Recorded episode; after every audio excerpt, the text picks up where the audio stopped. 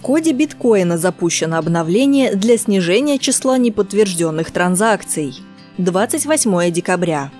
Разработчики Bitcoin Core опубликовали обновление протокола биткоина би ай пи сто двадцать пять, которое меняет статус функции Replace by Fee эр би эф с опциональной на по умолчанию.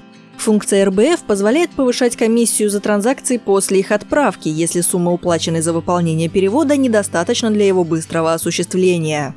На такой шаг разработчики пошли в связи с увеличившимся количеством неподтвержденных транзакций в мемпуле биткоина.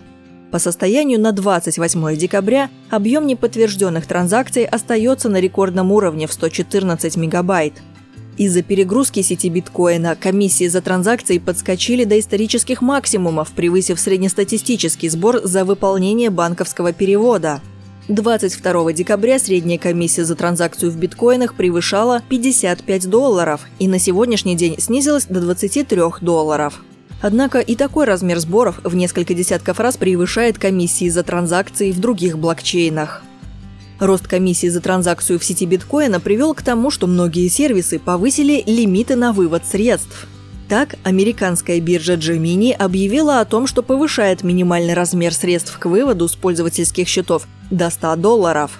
Процессинговый сервис BitPay также сообщил о повышении минимального размера платежей в биткоинах до ста долларов, но позднее отказался от этого шага. Известный в Даркнете рынок Dream Market был вынужден добавить Bitcoin Cash в качестве платежного метода из-за долгого выполнения транзакций в сети биткоина. Пока не ясно, как функция эр би эф в статусе по умолчанию повлияет на размер комиссий, но можно предположить, что массовый переход на такой расчет сборов приведет к еще большему увеличению комиссий, поскольку пользователи будут повышать размер сборов, предлагаемый майнером за подтверждение транзакций, до тех пор, пока переводы не будут выполняться в приемлемые для них сроки.